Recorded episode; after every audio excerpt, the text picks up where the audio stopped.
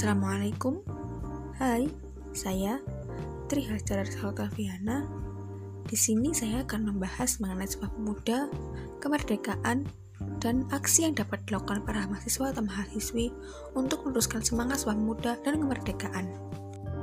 Sebuah pemuda merupakan sejarah bagi bangsa Indonesia, di mana Indonesia berjuang memperoleh kemerdekaan selama dua tahun. Sumpah Pemuda adalah satu janji para pemuda Indonesia yang mengaku bertumpah darah satu tanah air Indonesia yang berbahasa satu bahasa Indonesia dan menjunjung tinggi bahasa persatuan yaitu bahasa Indonesia.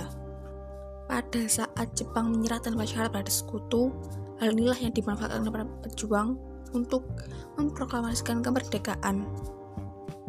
Adapun aksi yang dapat dilakukan para mahasiswa atau mahasiswi untuk meneruskan semangat sebuah pemuda dan kemerdekaan adalah yang pertama, menerapkan lima sila Pancasila dalam kehidupan sehari-hari seperti gotong royong, musyawarah mufakat, menghargai perbedaan pendapat, dan lain-lain.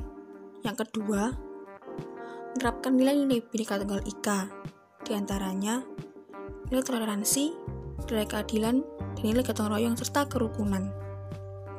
Yang ketiga, dalam hidup sehari-hari, menggunakan bahasa nasional atau bahasa Indonesia.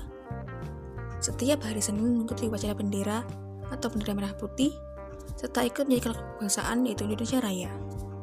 Reaksi yang dapat diberikan dalam beragam aksi unjuk rasa sebuah pemuda di Jakarta hingga daerah adalah menyetujui ragam aksi unjuk rasa tersebut, karena mahasiswa atau mahasiswi dan masyarakat tidak akan melakukan unjuk rasa tanpa adanya sebab.